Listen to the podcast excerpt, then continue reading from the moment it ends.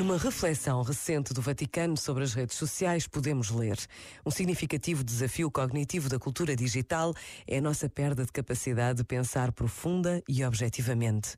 Analisamos a superfície e permanecemos no baixo em vez de ponderar profundamente sobre as realidades.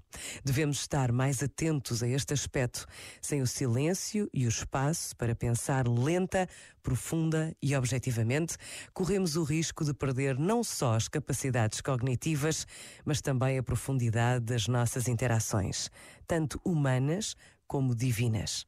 O espaço para a escuta, a atenção e o discernimento deliberados da verdade torna-se raro. Este momento está disponível em podcast no site e na app.